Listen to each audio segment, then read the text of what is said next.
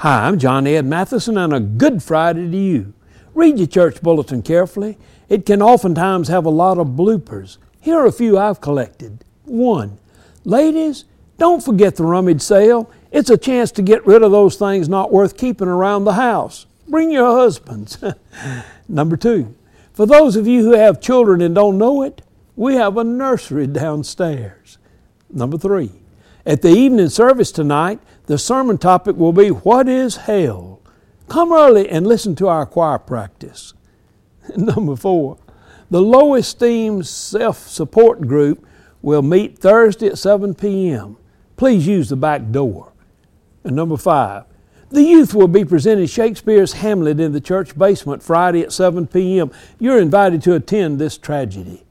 Who said church couldn't be interested? Read the bulletin carefully this week.